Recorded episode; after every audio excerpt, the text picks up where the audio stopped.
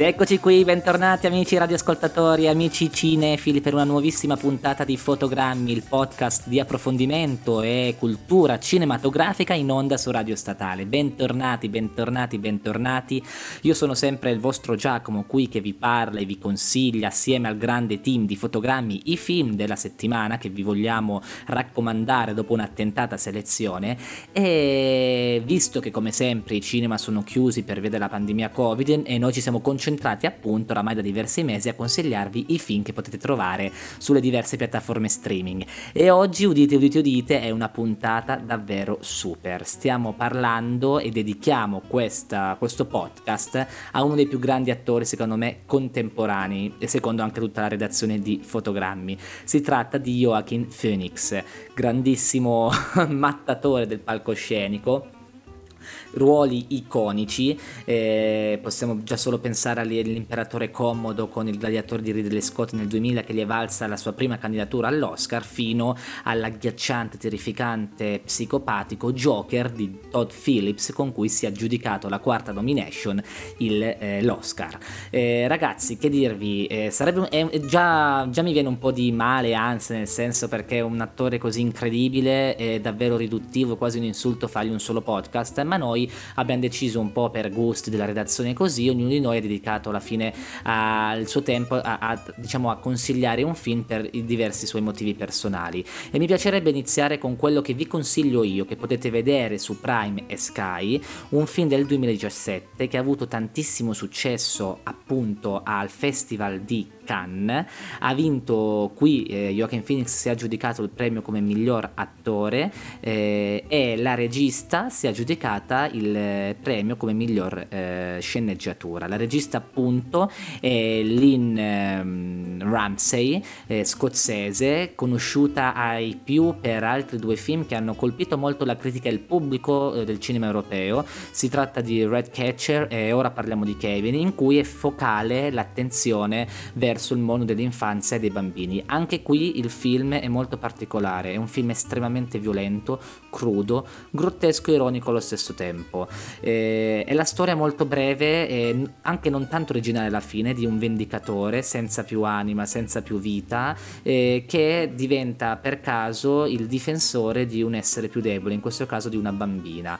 Qui abbiamo l'anonimo, la bestia Joe, che va in giro, è un mercenario appunto, interpretato da un taciturno ed eccezionale Joaquin Phoenix, che viene, è un reduce di guerra, quindi uno che ha subito delle violenze, ma le ha anche fatte, dietro poi la scusa della divisa, e, e, cerca di rattoppare un po' la sua vita, in un certo senso sfogando la sua, diciamo, violenza alla fine repressa, o oramai che ha preso il sopravvento sulla sua esistenza, eh, compiendo quelle azioni, diciamo, illegali, violente per le persone che... So, possono, diciamo che non sono in grado di compierle, quindi un mercenario eh, al servizio di questi ricchi che vogliono eliminare nemici scomodi.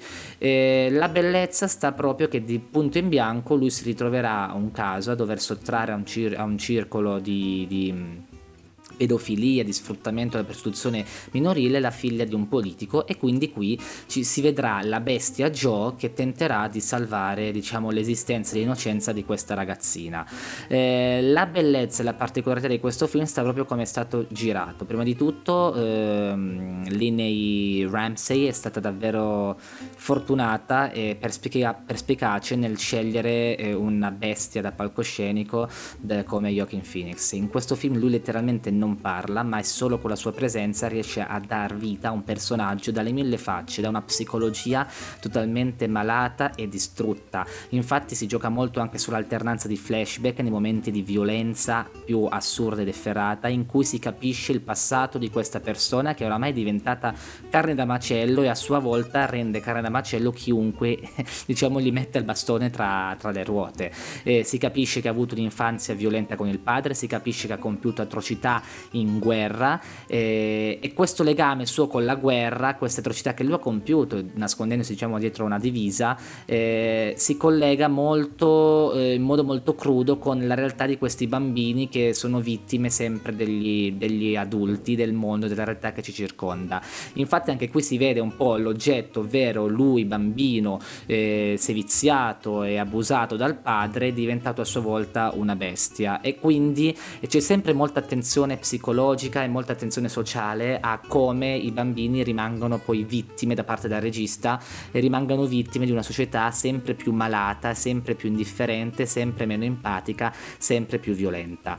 E, um, altra grandissima qualità di questo film è proprio la tecnica registica della Linnea Ramsey, in cui si, qui si capisce il suo passato da operatrice, in quanto è in grado di sistemare la camera in davvero in punti, in posizioni, in punti di vista che sono geniali, innovativi, unici, che non sono scontati e non sono neanche ripescati dal passato. Diciamo il suo stile è innovativo e c'è una tanta attenzione al gusto estetico, a creare una sorta di situazione drammatica, grottesca, cupa e dark, senza mai cadere poi nel puro estetismo.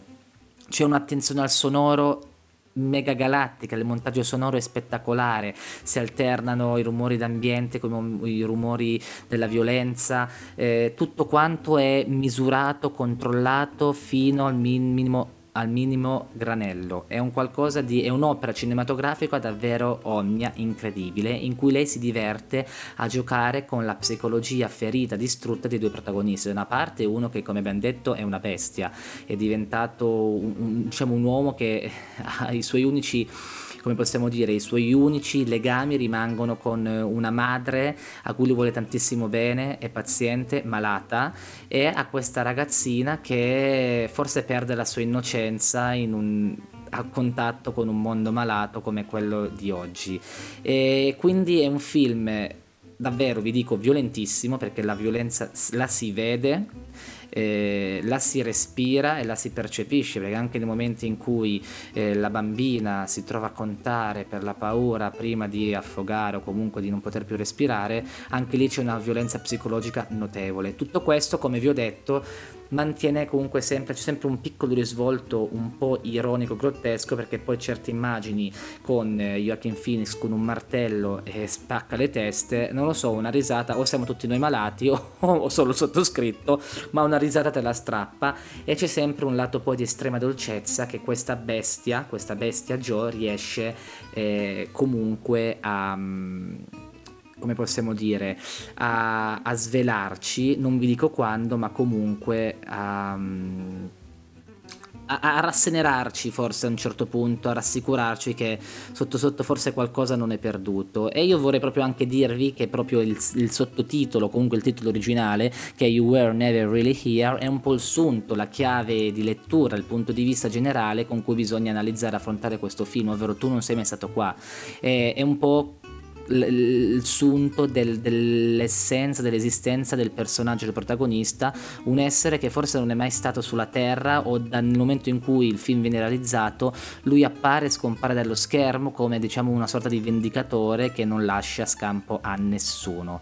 Davvero, questo è un film che vi raccomando da non perdere, se l'avete perso recuperatelo, è davvero facile, Sky, Amazon Prime Video, è davvero una visione che vi farà confermare che, e ammettere che Joaquin Phoenix sì è uno dei più grandi attori contemporanei, è un film in cui non parla e riesce davvero a trasmettere una carica emotiva senza uguali. E adesso possiamo passare invece al secondo film che consigliamo in questa puntata, è il turno della nostra Giulia. Stiamo parlando di un regista davvero eclettico e molto intrigante che io adoro, si chiama to- to- Paul Thomas Anderson, che ha girato diversi film con il nostro Joaquin Phoenix.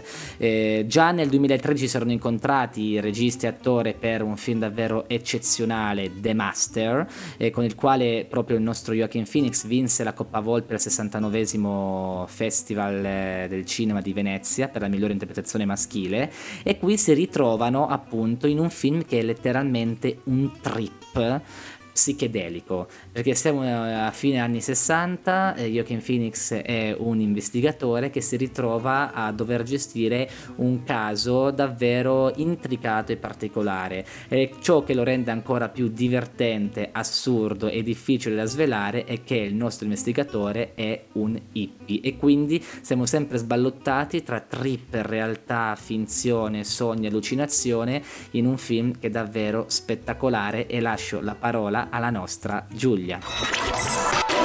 And the Oscar goes. And the Oscar goes to. Ben trovati amici di Fotogrammi, io sono Giulia e oggi vi parliamo di quella bellezza di film che è Vizio di forma, Inherent Vice, film del 2014 di Paul Thomas Anderson basato uh, sull'omonimo romanzo del 2009 di Thomas Pynchon, uno dei padri del postmoderno americano.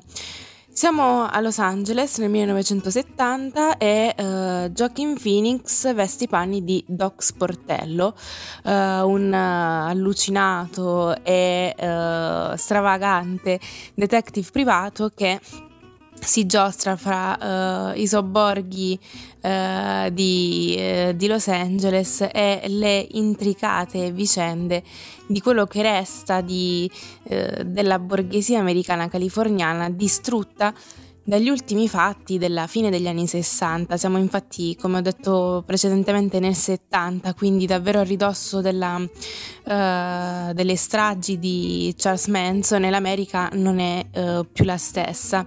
E uh, nell'abitazione fatiscente di Doc Sportello entra Uh, Shasta Fay, che è la sua uh, ex ragazza, di cui però uh, Sportello è ancora innamoratissimo, che gli chiede di investigare su un caso che riguarda il suo attuale compagno, che è un palazzinaro famosissimo di Los Angeles, un, un ebreo che si, fa di, mm, si circonda di guardie del corpo che credono nella supremazia ariana nazista e quindi già questo, diciamo, um, già queste prime battute del film ci introducono al tono surreale eh, e, mm, e, a tratti molto comico del film eh, insomma, eh, le, chiede di, le, chiede di, investigare sul, um, su, su, questa, su, su, Mickey Wolfman, che è il suo compagno, e eh, in particolar modo sul fatto che la moglie di Mickey Wolfman e il compagno della moglie di Mickey Wolfman vogliono, vogliano metterlo in una casa di riposo eh, per matti. Solo che eh, di lì eh, Sportello inizia praticamente ad aprire porte su porte su porte di indagini e indagini e indagini che potenzialmente si potrebbero trarre all'infinito. Infatti, più che vizio di forma, potremmo tradurre il titolo come vizio interno, che è quello, diciamo, di quasi una malformazione, appunto, che eh, è incurabile, insanabile. E eh, come nel romanzo di Pynchon eh, la, l'azione è infinita, la scoperta è infinita, il vortice anche. E eh, il film è proprio ehm, un viaggio attraverso le infinite possibilità, infiniti rapporti eh, del reale, ma sempre diciamo eh, traslati in una chiave onirica che è conferita anche dal fatto che Doc sia praticamente fatto eh, due ore e un quarto su due ore e trenta di film. E quindi alla fine della visione Uh, sembra quasi di aver fatto un trip uh, nella, durante, diciamo, mentre stai spaparantato sul divano a guardare il film, perché a questo contribuisce la fotografia, contribuisce la scenografia e contribuisce ovviamente la recitazione di Joaquin Phoenix che è meraviglioso, ormai siamo abituati a vederlo in film molto importanti e anche ehm, diciamo scelte di carriera molto precise quelle di Phoenix che eh, fanno risaltare il suo talento da perenne outsider.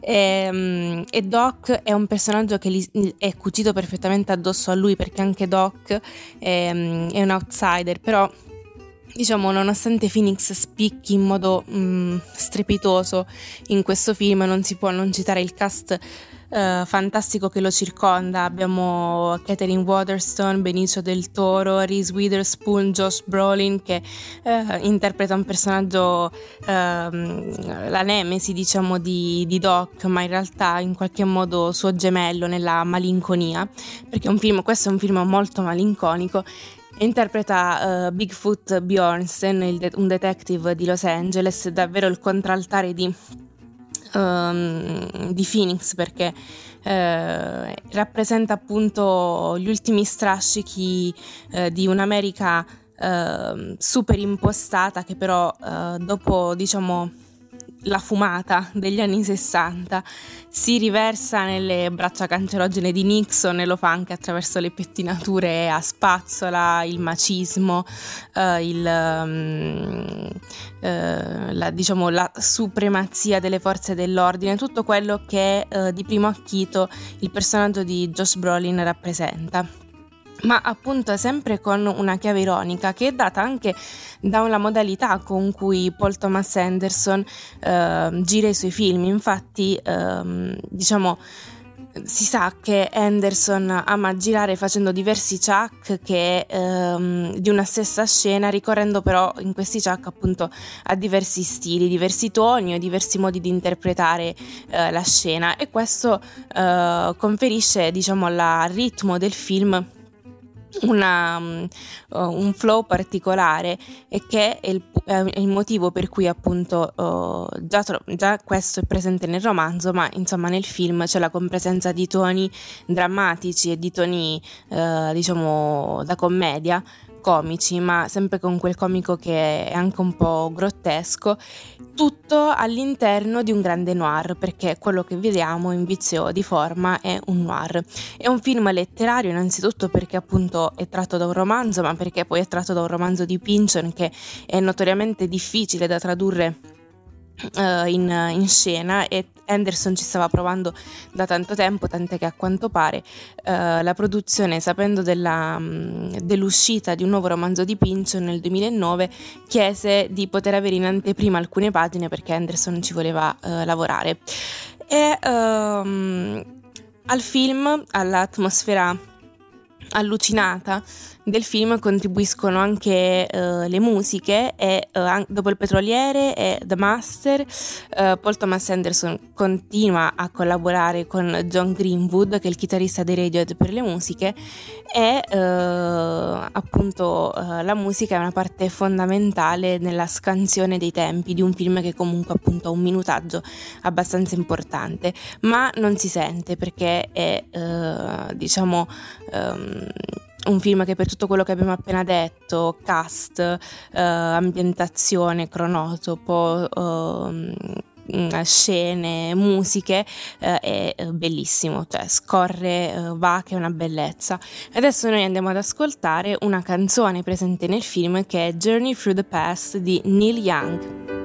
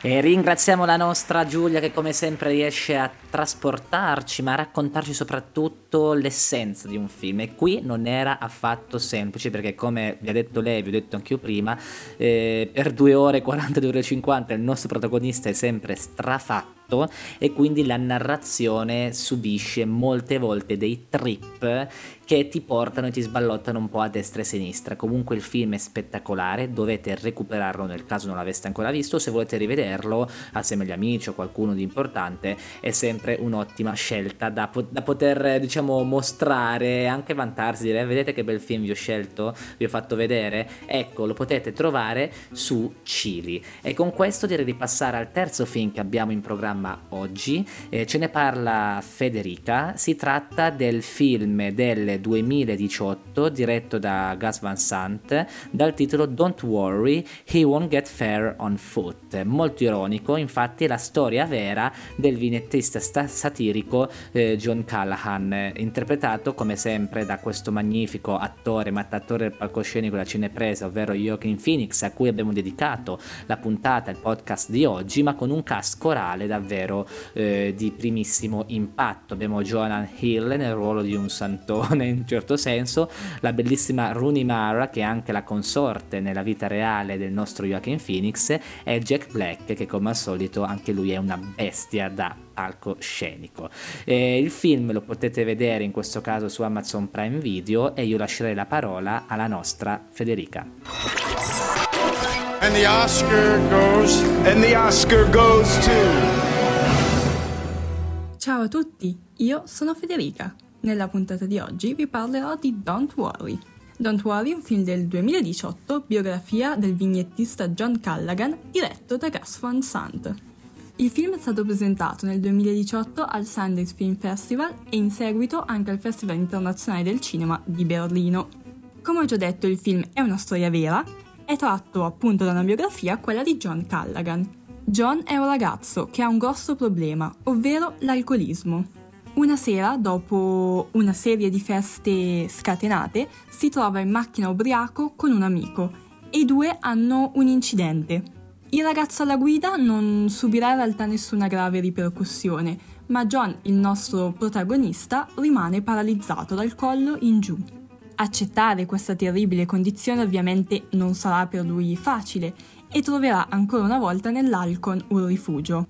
Egli infatti trova, diciamo, come scusa al suo alcolismo quello di essere appunto in questa situazione fisica molto molto complicata e anche il fatto di essere vittima di abbandono. Infatti lui non ha mai conosciuto sua madre ed è potremmo dire un po' ossessionato da questa figura che purtroppo non ha mai avuto nella sua vita. Il suo percorso per uscire dalla dipendenza, dall'alcolismo, è quindi ciò che vedremo in questo film, insieme a tutte le persone che faranno parte di questo percorso. Il protagonista è ovviamente anche il protagonista della nostra puntata, ovvero Jackin Phoenix. Accanto a lui però troviamo numerosissimi volti a noi noti. Ad esempio Roney Mara, Jack Black e John Hill, che siamo soliti vedere più che altro in film comici, ma che qui possiamo riscoprirli in questo film che è più drammatico o al massimo è una commedia che gioca sul black humor e possiamo appunto riscoprirli in maniera molto interessante. Come protagonista del film era stato inizialmente scelto Robin Williams. Al momento della realizzazione del film, sfortunatamente l'attore era già però deceduto. Di conseguenza si è optato per Jackin Phoenix. Jackin Phoenix che però nel ruolo di John Callaghan si rivela davvero spettacolare e mostra anche di essere un interprete parecchio duttile.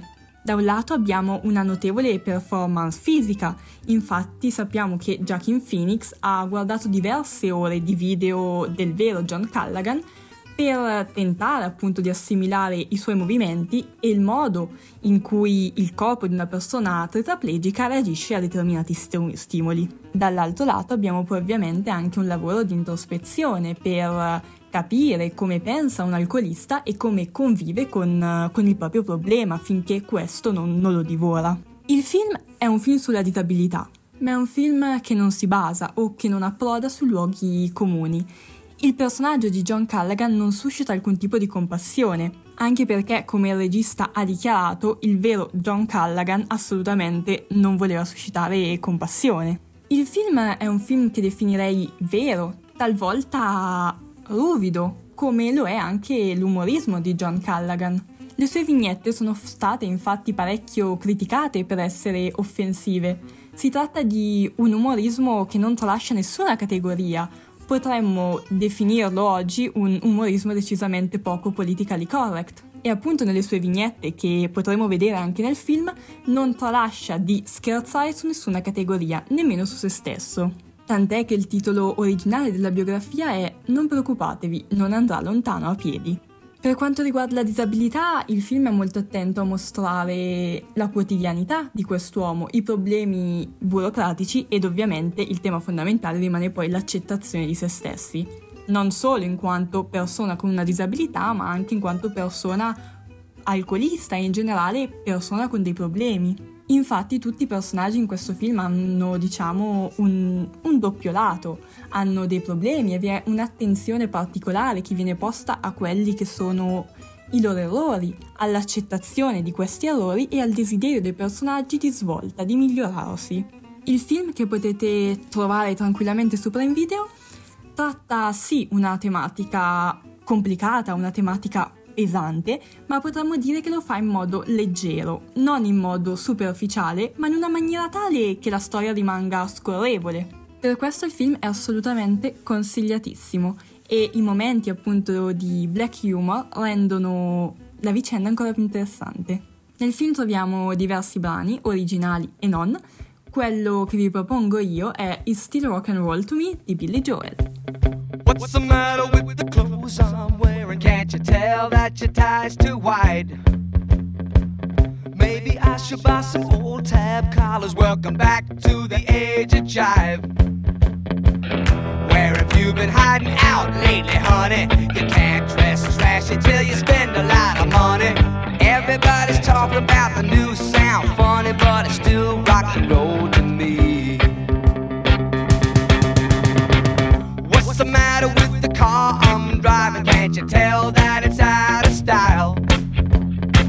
Should I get a set of white wall tires? Are you gonna cruise the miracle mile? Nowadays you can't be too sentimental. Your best bet's a true, baby blue continental.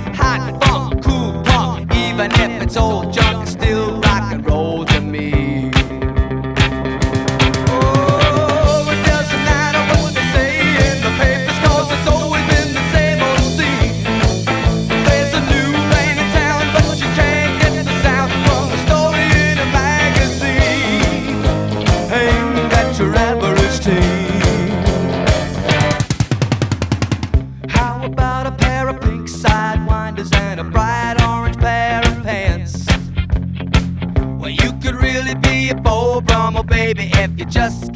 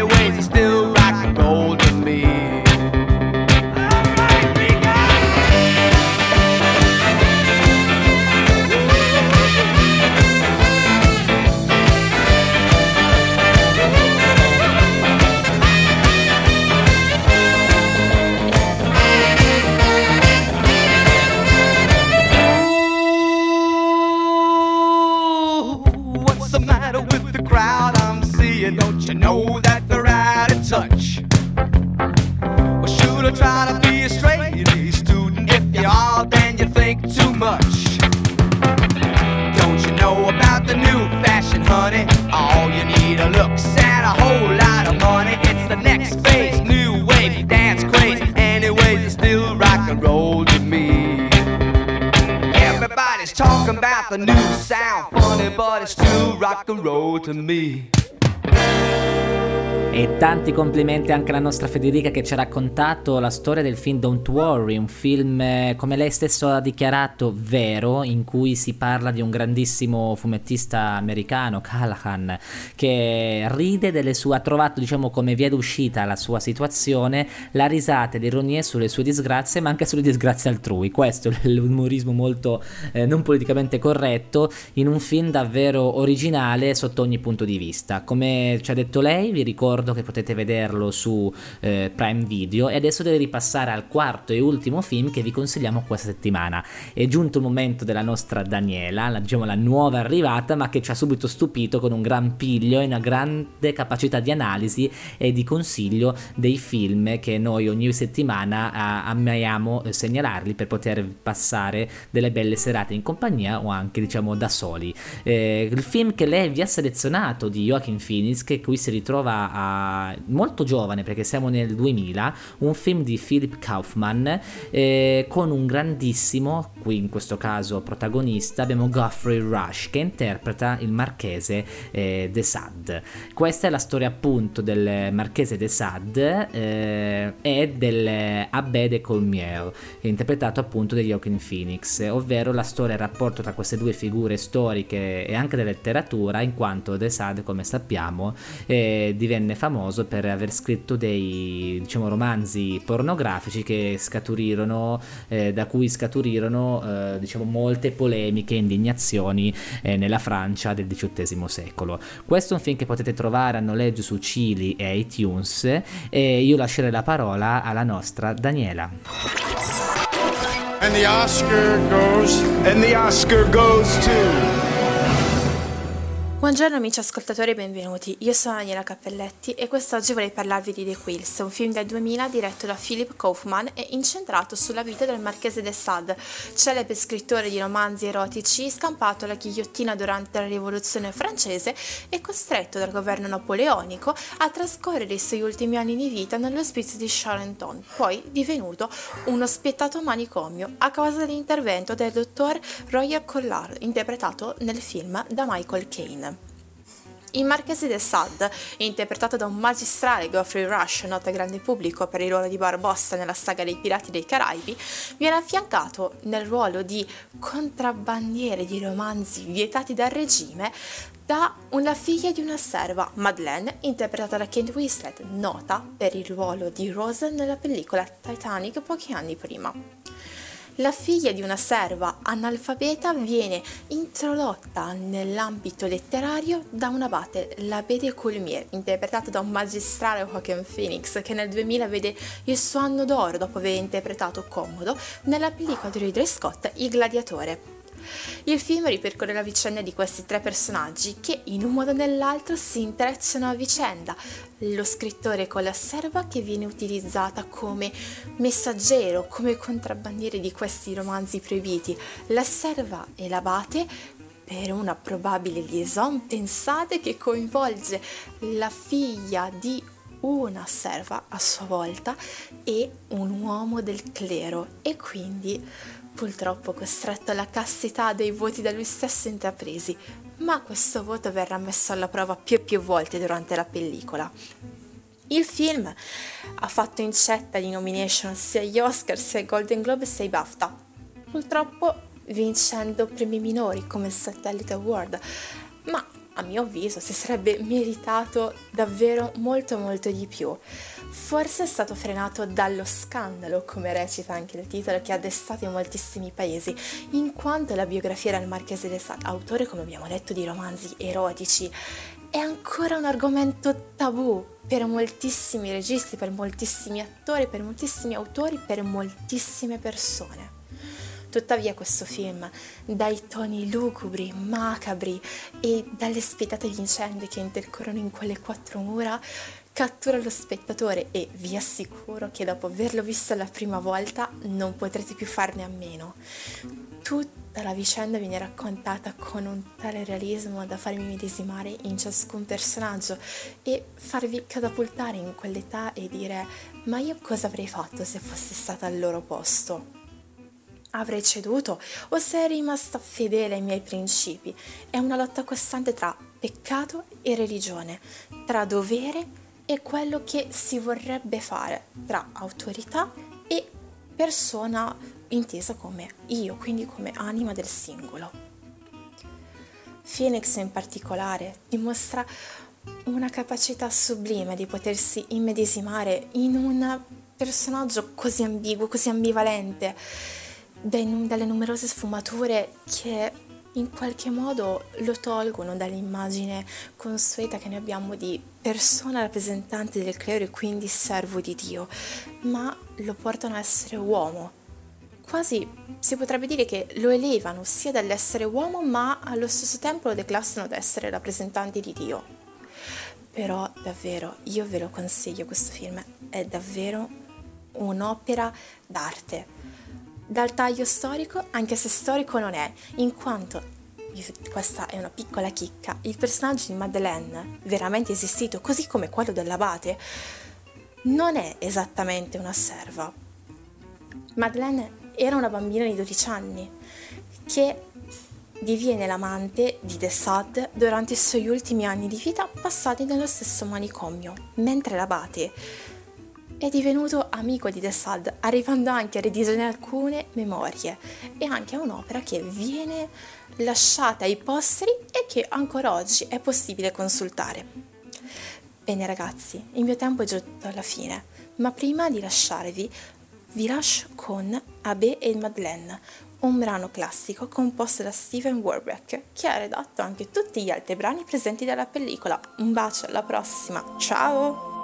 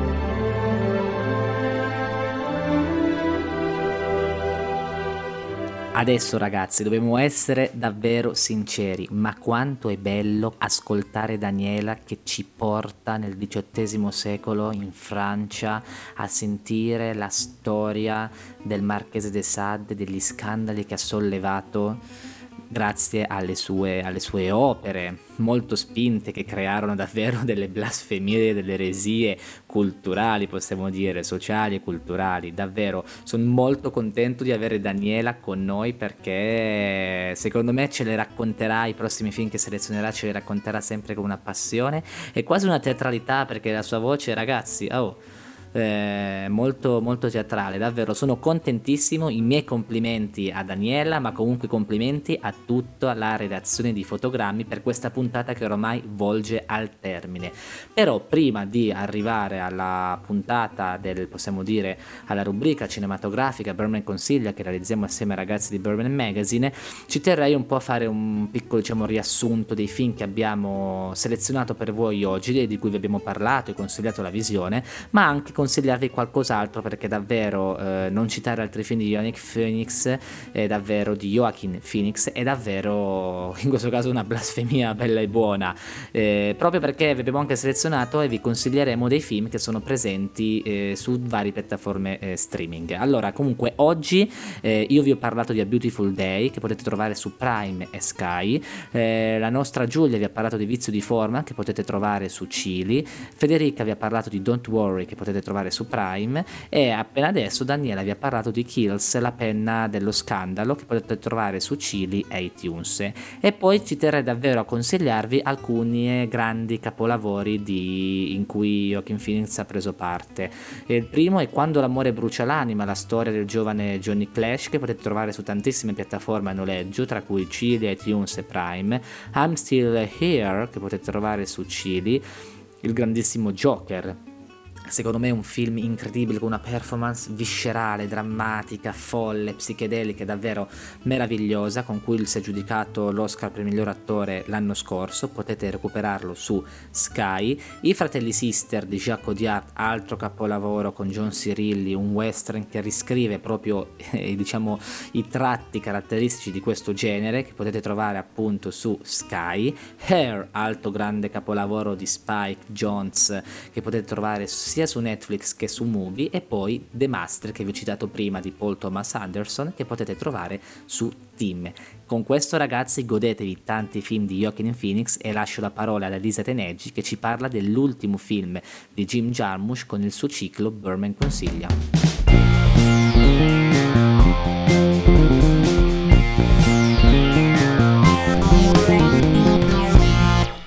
Ciao a tutti! E ben ritrovati su Fotogrammi e su Radio Statale per la quarta e ultima puntata del nostro ciclo di incontri targato Birdman Consiglia, dedicato al cinema del regista statunitense Jim Jarmusch.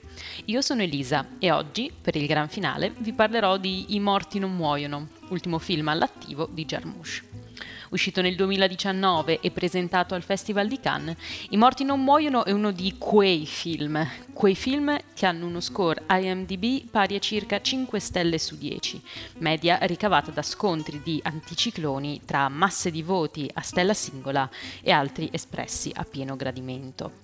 Se vi ricordate il concetto di inutilità di cui vi ho raccontato nelle scorse puntate, forse avrete già capito a che cosa ci troviamo davanti. Un tipico caso di mancata aspettativa, dove lo spettatore, anche grazie al titolo e ai molti rimandi al cinema di George A. Romero, credeva di vedere un film dell'orrore, popolato da zombie. Nei fatti, invece, I morti non muoiono si presenta come la summa, almeno fino ad oggi, del corpus giarmusciano.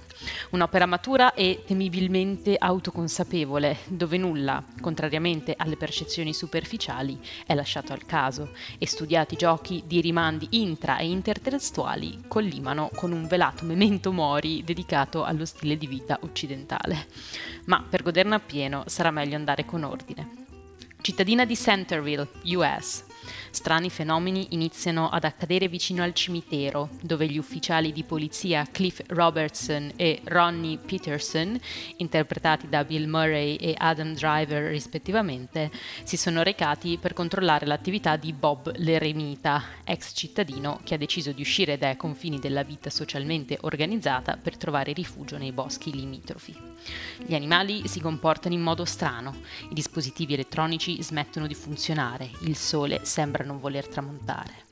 Intanto, alle onoranze funebri per sempre, Tilda Swinton pratica esercizi di arti marziali nei panni di un'impresaria dai modi asincroni e dall'accento scozzese, Zelda. Quando la notte finalmente cala su Centerville, l'invasione zombie inizia. Per colpa del fracking polare, l'asse terrestre si è disallineato e il mutato campo magnetico ha riportato in vita i morti. È così che tra succose citazioni antologiche a classici cult come Star Wars e Il Signore degli Anelli e sfruttamento fino alla parodia dei topo e del genere zombie, I morti non muoiono si tramuta ancora una volta nello spaccato di uno stralcio di vita, per quanto improbabile e meravigliosa essa appaia sospese in un alveo di mistero tra divinità autoriale del regista creatore e scorrere prosaico della vita di tutti i giorni, le coincidenze nel cinema di Jarmusch non sono quello che sembrano.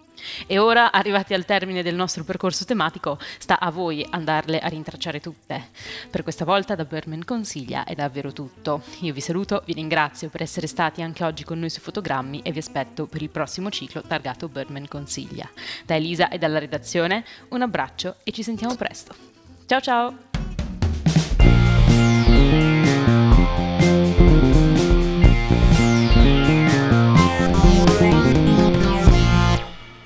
Meraviglioso, meraviglioso, meraviglioso questo ciclo dedicato di Birdman Consiglio, dedicato appunto a un grande eh, regista, artista del cinema indipendente americano, ovvero Jim Jarmusch.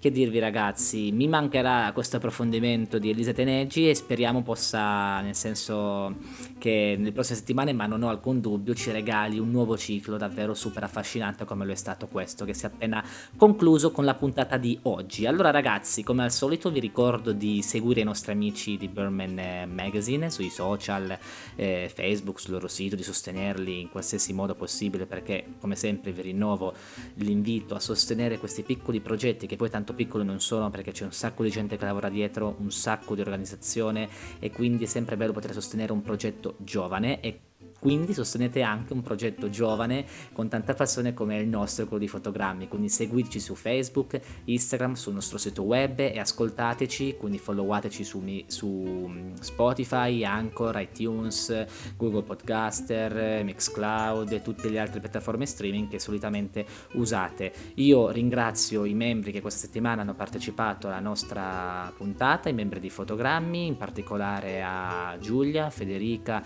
e Daniela, ma saluto salutiamo anche tutti gli altri, quindi Salvatore e anche Mattia. E io vi do appuntamento settimana prossima, facciamo anche una piccola spoiler, sarà una puntata dedicata a Amy Adams perché a breve uscirà il suo nuovo film, il nuovo film di Ron Howard, ovvero Elegia americana e quindi è una, un'ottima occasione per poter analizzare la cinematografia e la filmografia di una grandissima interprete del cinema di oggi. Viva il cinema!